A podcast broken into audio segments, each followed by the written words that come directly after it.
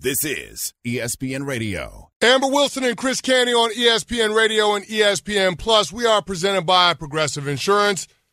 Join the conversation on the Canty call-in line, 888-SAY-ESPN. That's 888-729-3776. And you're going to want to roll with the winners on today's show, Amber, because we got huge news because James Harden's deciding that he wants to roll with the winners and the Brooklyn Nets acquiesce to his trade demands. We heard grumblings earlier today that James Harden wanted to be moved, but he was concerned with the optics given what happened in Houston over a year ago and how bad that looked. But uh, fortunately for him, his buddy Daryl Morey down with the Philadelphia 76ers was able to pull off a trade before today's 3 p.m. NBA trade deadline that sends James Harden and Paul Millsap down to the Philadelphia 76ers for two future first round draft picks for Ben Simmons and Seth Curry along with Andre Drummond. So my initial thoughts on this, Amber, was this is a deal that had to happen because it made too much sense not to. James Harden had had enough with the Brooklyn Nets and essentially with Kyrie Irving being unreliable. And he recognized that if he wants to compete for a championship, if he wants to get a ring like Kevin Durant and Kyrie Irving had, Brooklyn wasn't the place for him to do it. And now he's going to join up with the guy that happens to be the favorite for the MVP this season in Joel Embiid. So I open it up to you. What did you think about the initially when you first heard the trade? Well, we'd been hearing that this might happen for the last few days, right? And you and I even discussed it yesterday. Then it was weird this morning when we were hearing that James Harden wasn't going to formally request a trade because he didn't want to look bad. He was afraid of the public backlash. And I was thinking, okay, but You've given all the signals. You've put it all out there. We're all over ESPN radio talking about how you want to trade. Everybody knows what's up. So if there's public backlash of you forcing yourself out of another franchise within a year's time, then that's coming either way. And this has kind of become James Harden's thing, Chris, where, right? Like if he's not going to win a chip right away, we're going to force out. Obviously, he was more patient in Houston, but now he's going to force himself out right away from this situation, something like 13 months after he got traded to Brooklyn because it wasn't working there. Does he do this again if it doesn't work in Philly if he opts in or signs an extension there? I don't know if this is just how James Harden is going to be, but this situation in Brooklyn has certainly become so murky that it was one that could not be navigated and relationships apparently could not be repaired. You saw James Harden, he didn't travel with the team to Washington when KD did. Like he wasn't even giving himself the opportunity to try to re- repair those relationships if there was some sort of conversation to be had amongst the megastars. So now you get to trade a disgruntled player for a disgruntled player. Neither of those guys currently committed to their previous franchises. And so you swap them. And I guess from the outside looking in, it looks like both teams got better. So it's a win from both teams.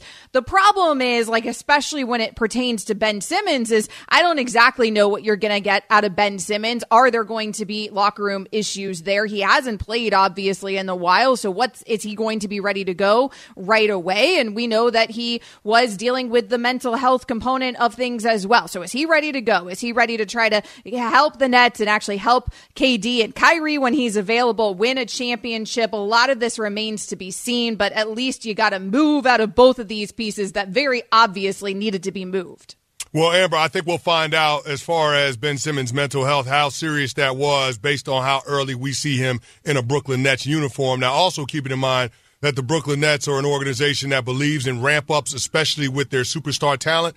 So I don't know exactly the timeline that we're going to be able to expect Ben Simmons to be out there on the court. But the fact is that Brooklyn's going to need him. I, mean, they've got a couple of road games coming up with the New York Knicks and with the Toronto Raptors, and both of those cities that those teams play in have ordinances that demand that players will be vaccinated. So Kyrie Irving's not even going to be able to play in those games. So they're going to need Ben Simmons sooner rather than later in order for this team to kind of get back where they want to be in terms of setting themselves up from a seeding perspective to be able to go on a playoff run and try to compete for a championship, which is their ultimate objective. But in this trade, of course, James Harden is the big winner. Ben Simmons is a big winner. But you know who else is a big winner, Amber? Our very own Brian Windhorst because he was the one that was saying that everything you heard surrounding the Philadelphia 76ers and the Brooklyn Nets not being willing to trade those guys, not wanting to move off of Ben Simmons, the Nets not wanting to trade James Harden. We even heard Steve Nash say, we're not trading James Harden a couple of days ago. Sean Marks, the same thing.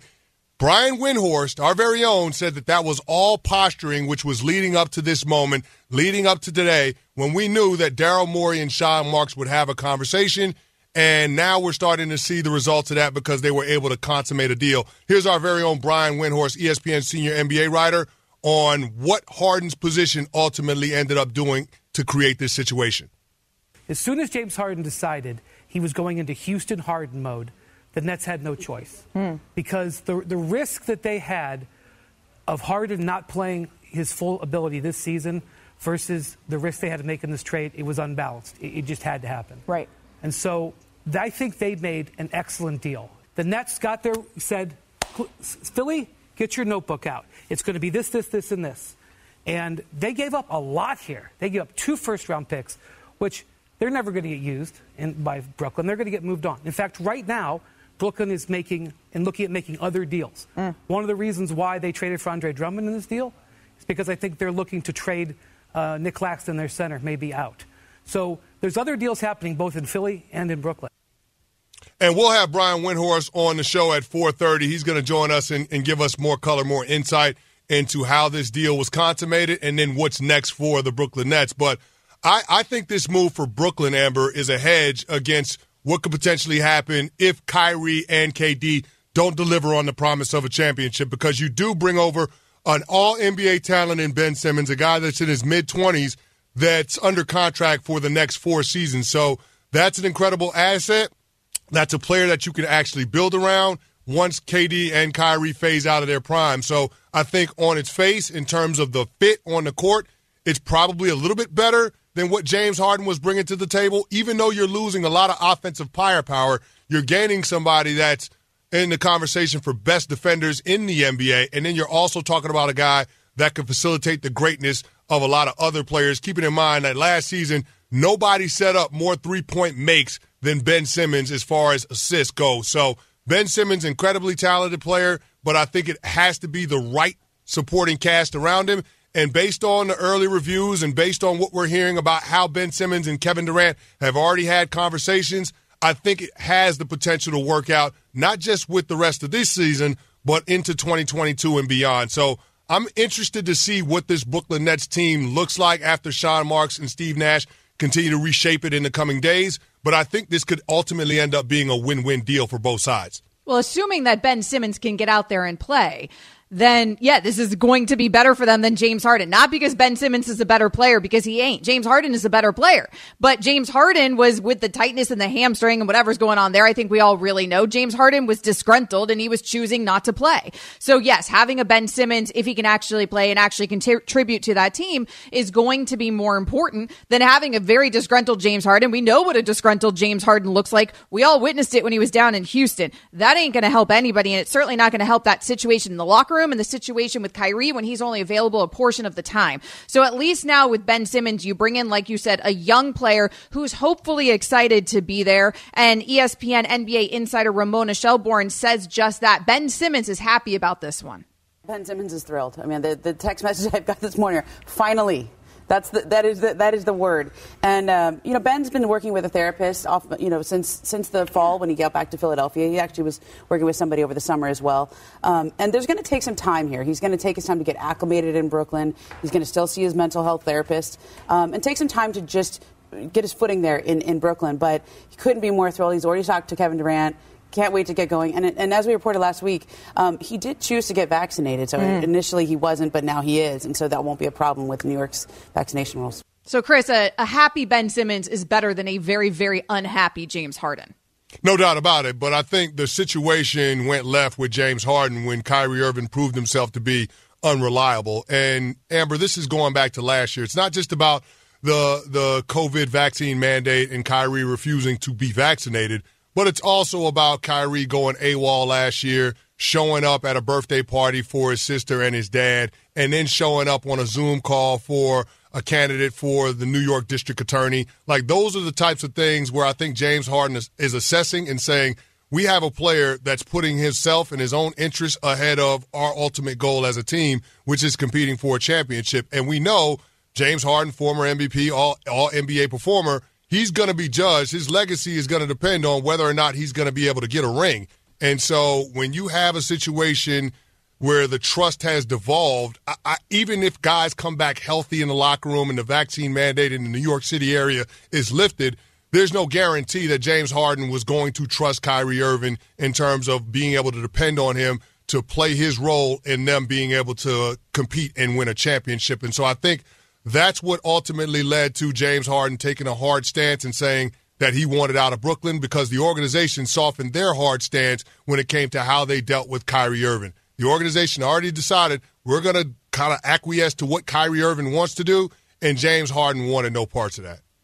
That's fine. I think we can all understand the frustration there from James Harden. However, to counter your point, the only thing I would say in terms of James Harden's legacy is most dudes aren't traded three times in their prime. And that's what we've seen now with James Harden. Like, I don't know what that says about James Harden, but I will say that that is highly unusual when we're talking about one of the very best players in the entire league. So, in terms of his legacy, like he better win a championship now with the 76ers. And and is it that easy? Do you walk in? Do you gel that well with Joel Embiid? Even if Morey's there and you're comfortable there? Like, I don't know. It ain't easy to win an NBA title. And if he doesn't win one, where does that legacy go? Like you said, of course, legacies in the NBA always hinge on winning championships. But again, most of these dudes that are this good do not have that component of being traded multiple times in their prime, even if they're forcing their way out of multiple franchises. Well, we'll have what's next for the Brooklyn Nets, but first, a word from Indeed. Finding talent can leave you feeling like you need some hidden talent to get it all done. Don't fret, that's why there's Indeed. Just sponsor a job and they'll search through millions of resumes on their site to show you candidates that fit your job description. When you find a candidate you'd like to speak with, Indeed's all in on hiring platform helps you schedule virtual interviews and connect with applicants right from your employer dashboard. Hiring has never been more streamlined and simple. To learn more, visit Indeed.com slash credit.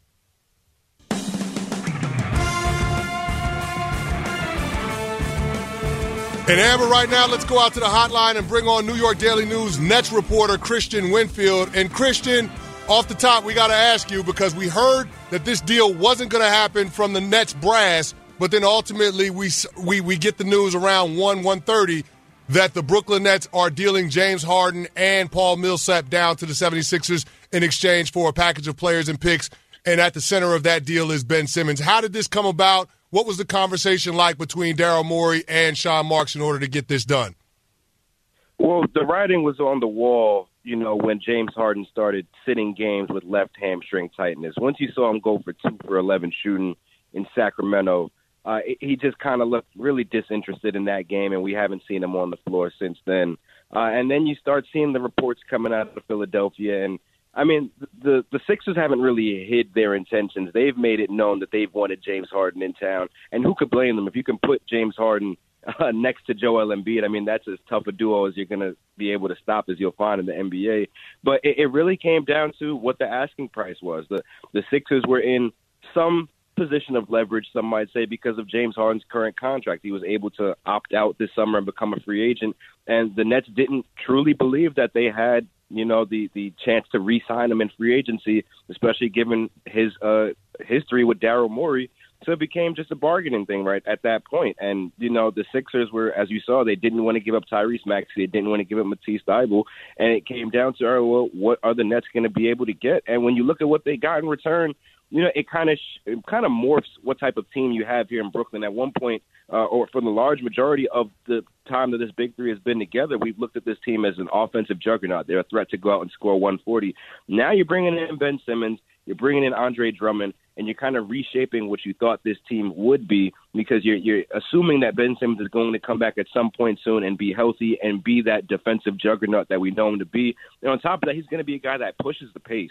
You know, Ben Simmons is a guy who who get up and down the floor. And when you watch James Harden play, yes, he's talented, he's gifted, but he plays at kind of like a snail's pace. He slows everything down. So we're going to see a completely different style of Nets basketball. We're going to see a different style of Sixers basketball. Um, and then you also look at those two draft picks that the Nets were able to get. Uh, I was under the impression that they were going to be making another deal uh, ahead of this 3 p.m. trade deadline. I know the deadline's passed. I don't know if their paperwork is dragging or whatnot, or if it's not going to happen until the off season. But now the Nets have some more flexibility in terms of those trades, in terms of those those picks, and um, they they it's it's going to be an an interesting route here for Steve Nash, right? Because for for so much of the season, he's been kind of I don't want to say he's been able to coast, but when you've got James Harden, Kevin Durant, and Kyrie Irving, there's only but so much coaching you really have to do. Those guys are going to go out there and win the game for you. Now he's going to have to really put on his head coaching cap and figure out how to make all these pieces work. We don't know if Kyrie Irving's going to be able to play uh, all these home games um, or any home games at all. And now you're looking at Ben Simmons. You're looking at having a bunch of different other guys. You don't know what Joe Harris's status is for the season, if he's going to have to get another surgery, if he's coming back. So that makes the addition of Seth Curry that more important. But we're going to see what kind of head coach we've got in Steve Nash for sure in these next couple of weeks and months because it's going to take a lot of tinkering in terms of the roster, in terms of rotation, in terms of everything that he struggled doing this season to get the best out of this team heading into the All Star break. New York Daily News Nets reporter Christian Winfield joining Amber Wilson and Chris Canty here on ESPN Radio. So, Christian, 13 months, 16 games, 364 minutes together. That was the Big Three era for the Brooklyn Nets. What are you going to remember about the Big Three era most? I'm going to remember Kyrie Irving landing on Giannis Antetokounmpo's ankle and the series going down the toilet from there. If Kyrie doesn't get hurt, in that game. I was out there in Milwaukee. As soon as he landed on on Giannis's foot, you knew it was bad, uh, and you knew that the Nets didn't really. It, it just became a numbers game at that point. The the the Nets have J, have Kevin Durant and James Harden on one hamstring, and the Bucks are fully loaded. I knew at that point, and, and to Kevin Durant's credit, he he almost pulled it off. Right, the Nets had a, a, a small window to to get this done. And, and unfortunately, it was they weren't able to seal the deal last year. And then the vaccine mandate hits, and that's when Kyrie Irving becomes ineligible. And then you're also kind of watching the regression of James Harden this season as well. You know, you just look at his stats: 22 and a half points. He's shooting the worst field goal percentage of his rookie year, worst three point percentage in his career, averaging almost five turnovers a game. Um, it, this has not been MVP caliber Harden, and you know, some might say that he's been playing this way in, in an effort to force his way out of, of Brooklyn. I don't buy that. I think we've seen a legitimate regression. So, you know, a lot of things have kind of gone wrong. but at the same time, it, it's kind of this is going to be one of the, the biggest what if scenarios of all time because I was in Chicago when James Harden, Kevin Durant, and Kyrie Irving beat the Bulls by 26 points, and they looked like the best team in the conference at that point, and, and you don't double down on that at that point and keep that group together. We don't know what's coming with these vaccine mandates in New York City, right? Some this stuff is fluid; it could change by day, and we're looking at a situation where potentially in two months Kyrie's able to play, and now James Harden's in Philly. And if you compare these two rosters, I mean, sure, having James Harden and, and Joel Embiid on the same floor is, is is tough. That's a tough team to beat. But these Nets are, are once they get it together, if they get it together, that's also going to be a tough team to beat. So I think both teams are are in a way better. I don't want to say better off because I think the Nets would love to still have their big three, but they've got a little bit more flexibility with what they're able to do both on both ends of the floor and with the rest of the roster. So if any, if I'm taking anything away from this time that Harden's been here, it's it's really what if if he would have stayed and, and stayed the course. You know, I think the Nets still would have had as good a chance of any team as winning the championship.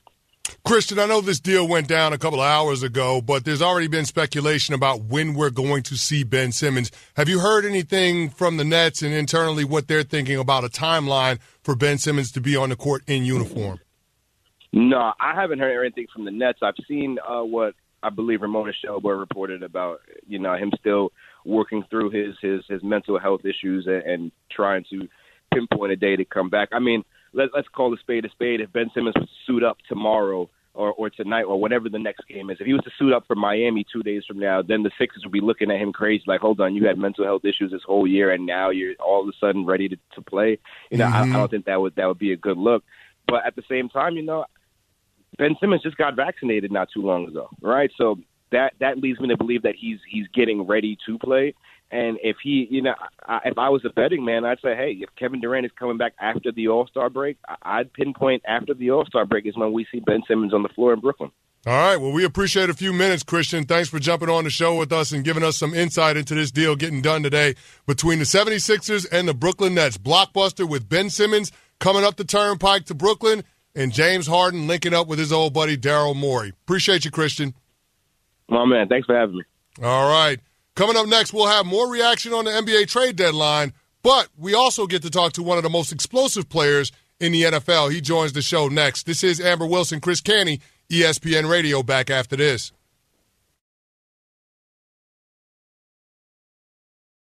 This is ESPN Radio. Amber Wilson and Chris Canty on ESPN Radio and ESPN Plus. We're presented by Progressive Insurance. We want you to chime in on the on the call in line on who won the Nets and 76ers trade. The number is 888 say ESPN 888 729 3776. But we'll have to table the NBA trade deadline talk for this segment because, Amber, we're going out to the hotline to bring on San Francisco 49ers all pro wide receiver Deebo Samuel. And Deebo, I know it's got to feel good to hear that all pro attached to your name. You took a huge leap in year three. And I wanted to ask you, what was the biggest difference in the season this year that you were able to put together as opposed to your first two years in the NFL? Um, my first two years, I was I was more of a, a a gadget guy, and then the second year, I was putting in the work to become the guy that I became uh, this year. But uh, fell up short because I, I was dealing with a lot of injuries. I broke my foot that that summer preparing, and uh, as the season went on, I'm trying to fight through injury and uh, just pull a hamstring. So I really wasn't able to, you know, what I'm saying get back to what I really was doing. So this past off season, you know, um, I was more focused on getting my body right, running routes, staying in shape. And when once the season started, I was in the best shape that I've ever been playing. Yeah, and it showed. It absolutely showed out there this season. You know, Deebo, there's been no confirmation from your team yet that the Niners are moving on from Jimmy G. We know about all that, those rumors and whatnot. But I, I do want to ask you about Trey Lance, assuming he is your guy moving forward. Give us some thoughts on Trey Lance. Um, me personally, uh, I spoke I spoke on this yesterday, but uh, I feel like once Trey realized how to be a pro and uh, this off season is, is going to be big for him, which is big for a lot of people. But with time come greatness, and um, I think uh, once Trey get it down and and get a glimpse of what it takes to be a pro and just be the guy that the team lean on in critical situations, uh, I think Trey will be a good quarterback for us. Deebo, anytime your team has success, obviously people want around the National Football League want to poach from your coaching staff. Your offensive coordinator, Mike McDaniel, just got hired as the head coach of the Miami Dolphins. What can Dolphins fans and what can NFL fans expect to see from Mike McDaniels and that offense down there in Miami? I mean, uh, the guy, the guy's a, a, a great, a great person before anything. So, uh, first of all, you, you're gonna get a great person, and one thing I, I want to mention that he's going to demand the best out of out of everybody around him, not just the coaches, not just the players or the owners. It's just everybody. He just has that effect. And uh, when it comes to the game, I mean, he as you can see the stuff that he put together and the things that he put together for the offense to make us go. I mean, it's just it's just crazy. As a Dolphins fan, I very much like to hear that Deebo, uh, Deebo, Deebo Samuel on with us, Amber Wilson and Chris Canty here on ESPN Radio. So, Deebo, the Los Angeles Rams, you traditionally you had their number. Things changed there in the conference championship, of course. Give us your assessment of that team for this matchup coming up on Sunday. Uh, for I mean, it, it always gonna start up front um, on the defensive line. Like if you can't contain those guys, I don't I don't think you have a chance of winning. And then how how well their offense is moving right now, it's just it's just crazy to stop. It's just hard to stop. But uh, the defense, I mean, the uh, the Bengals has some firepower as well on offense as well. Those those receivers that they have and the uh, that great running back that they have. I mean, it's gonna be a battle, but uh, I, I'm gonna go with the Rams on this one.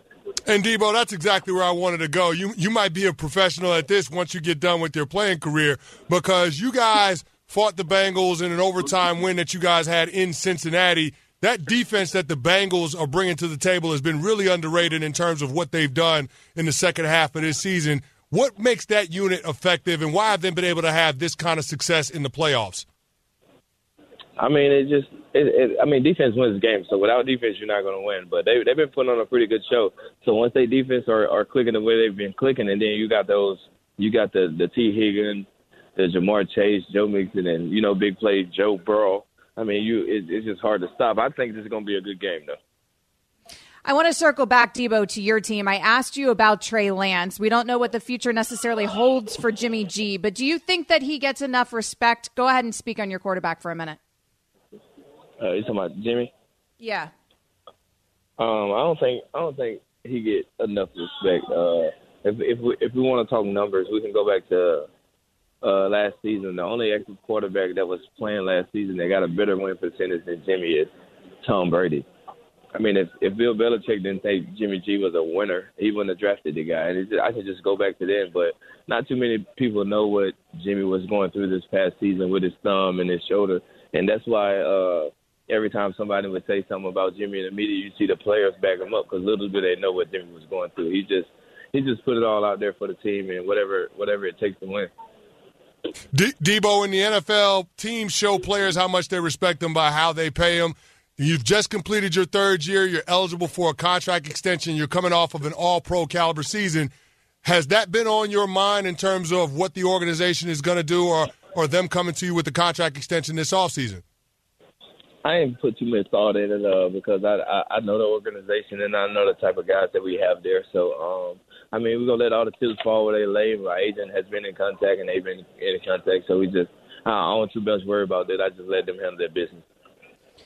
Deebo Samuel on with Amber Wilson and Chris Canty here on ESPN Radio. So you mentioned, of course, that this is the best shape this season that you've ever been in, and it absolutely showed on that field. Moving forward, what are the goals, the personal goals? I'm not talking about winning a Super Bowl, but personal goals for Deebo Samuel moving forward in terms of your career. Um, honestly, I, I've never really got that set goals of what I'm gonna do on the field. Um, I've always been a guy to just go out there and play the game. So I look at it like this: if you if you set goals and you you urging yourself to do it, that, that's when injuries happen. When you're so desperate to get something done and you you over you overly work your body to get it done. I think that's when injuries happen. But I've never been a guy to take those. So. Deebo, I know you're joining us on behalf of Procter and Gamble. Can you tell us more about your partnership with them and what are you doing this weekend? Where can fans meet you this weekend? Oh, they can meet me Saturday at uh, NFL Experience. We having a uh, P&G is having a, a big carnival. I'll be present at 7:30, so I encourage everybody that want to meet me to come out. But not only that, um, we have games and prizes you can win. So I encourage everybody to come out and have a good time. Well, Deebo, we appreciate a few moments. Thanks for jumping on with Amber and I. Best of luck moving forward, and I hope you get that bag this offseason. Thank you.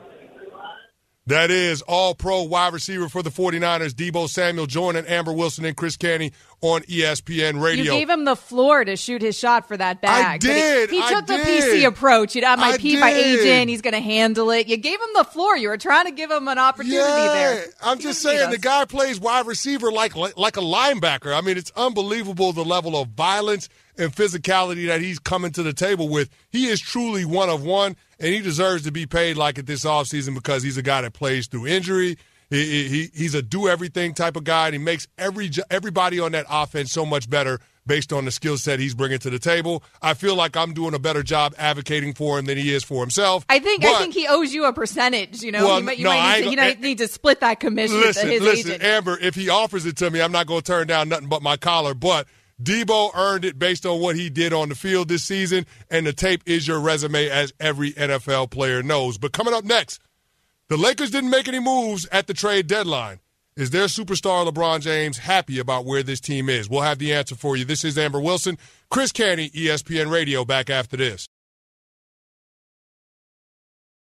This is ESPN Radio. Wilson and Chris Canty on ESPN Radio and ESPN Plus. We are presented by Progressive Insurance.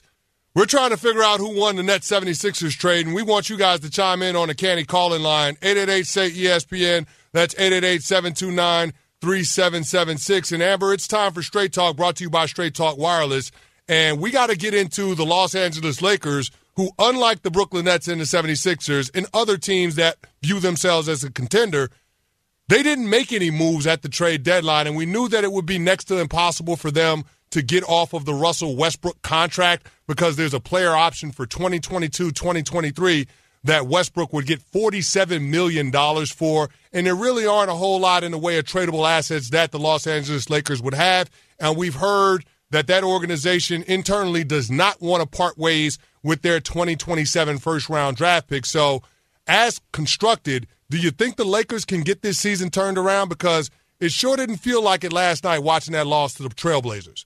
Does it make any sense to you that they don't want to trade away that 2027 first rounder? I, I don't quite No, understand no, no, that doesn't make position. any sense. We're talking about a kid that's probably in middle school, right? 20, yeah. 2077 first round pick? I mean, that's what, probably true. Well, and, I mean, what, what what are we doing? I mean, if you've gone all in on LeBron and AD, you might as well see it through to the end. We've talked about how LeBron isn't the same player that he was a couple of years ago down in the NBA bubble. It would make sense if you're the Lakers to try to maximize what you're going to get from that duo that you have because you don't have a big three as constituted. Russell Westbrook is an afterthought. The jokes in LA are that the big three are AD, LeBron, and Malik Monk. So Westbrook has proven himself to be unplayable in crunch time minutes. So it doesn't make sense to sit on your hands at the trade deadline, even if it means making moves within the margins of your team to get marginally better. And I felt like the Lakers owed it to themselves to do that. The fact that they didn't, I think, is going to lead to more frustration from not only the fans, but from the Lakers themselves. I have a hard time believing it because it doesn't make sense to me. You've already mortgaged your future bringing AD and, and getting LeBron. This is a win now type of team. We know that. I mean, the window from LeBron, it's not going to last forever, even if he is still playing at this unbelievable level at his age. So I don't quite understand the position there. I also wonder what the market was for anything that the Lakers have with or without that draft pick in terms of its inclusion, frankly. And I think it probably wasn't a very good one. And I understand the Lakers saying, well, we're not going to make a trade if we're not going to get anything out of it and if we're not going to get any better. And maybe those were the only options that they were facing. So now they're in a really difficult position, Chris, because their only move is to bench Russell Westbrook. Like that is the move. If we bench Russ, we'll somehow win games. And that ain't the truth. And that's certainly not how it's going here even just LeBron and AD out there, they're not able to get it done. It's not enough firepower. It's not enough firepower against a Blazers team where nobody's playing on that team whatsoever. I mean, that was unbelievable to watch. And frankly, I think we keep talking about Russell Westbrook. He's stealing all of the headlines, and I understand why. But I'm one who tends to be pretty critical here of Anthony Davis when he is mm. out there and healthy. And that's a big win, Chris. Let's be real about that. I mean, this is a dude who was brought in to help LeBron age gracefully. And LeBron is hitting a point in his career where he is actually finally suffering injuries and whatnot. It can't necessarily always be available playing at this level. And AD not being available is a big problem. But even when he is available, like against the Blazers, he disappears in the fourth quarter, even though he played practically that entire game. It's just not enough to get it done. And I know people are saying this Lakers team, you know, this is the worst team LeBron's been on. Well, you have a very short memory if you're saying that because I don't know what you're thinking of it. Did you already forget about like those 2018, 2019 Lakers with LeBron's first year in, in Los Angeles? But that was different, I guess, because at least LeBron knew that was a building year. He had a bunch of young pieces around him. He was going to take that off season off or the, the postseason off for the first time in, in over a decade or whatever absurd number it was that he'd been in the postseason. He was going to be on easy street and then they were going to make a trade. So he knew they were building towards something. The difference with this season, Chris, is there's no easy answer and I don't know what you're building towards if you're the Los Angeles Lakers, but it doesn't feel, unfortunately, like you're building towards another championship. Well, Amber, let's hear from LeBron James because he had some very pointed comments after that game, that loss to the Blazers last night. You know, it was just something that's weighing on this group that we're trying to all, you know, get through. You know, almost feels like it's, um, you know, like fog. You know, just fog in the air, and we're all trying to see what's on the other side of it. I'm literally just, I'm, I'm tired as hell right now. I just want to like get some wine and get into bed and, and, and wake up tomorrow and feel good about what, what tomorrow has in store. I just hate that where we are right now and it hasn't kind of worked out that way um, two thirds of the season. And that's Straight Talk Wireless, no contract, no compromise. And Amber, that's LeBron James giving it to you straight, no chaser, because as bad as that performance looked on the court, I thought the optics from LeBron and AD in the post-game press conference were worse because that's clearly a group and that's a superstar player that has no answers in terms of how to get this thing fixed as constituted. And I think that fog that he's talking about is the trade deadline. And they were hoping that on the other side of it, they could see a path to this team being able to add some pieces that would make them uh, or put them in better position to be able to compete. And clearly, the Russell Westbrook experiment hasn't worked out. And now you're going to have to deal with that hanging over the team for the entirety of the regular season. Right now, with the, with this team, Amber, I, would be shocked if they were able to be a top six team in the Western Conference. I think they're going to have to confine themselves to being in the play-in game like they were last year, which is a huge disappointment for all Lakers fans. That is so rough that you have them a possibility of not even making the playoffs. But I don't blame you right now where they're sitting at under 500. And that is the most depressing sound I've ever heard, Chris Canty. Like that might be legit the most depressing sound I've ever heard. I thought LeBron was about to cry in that sound.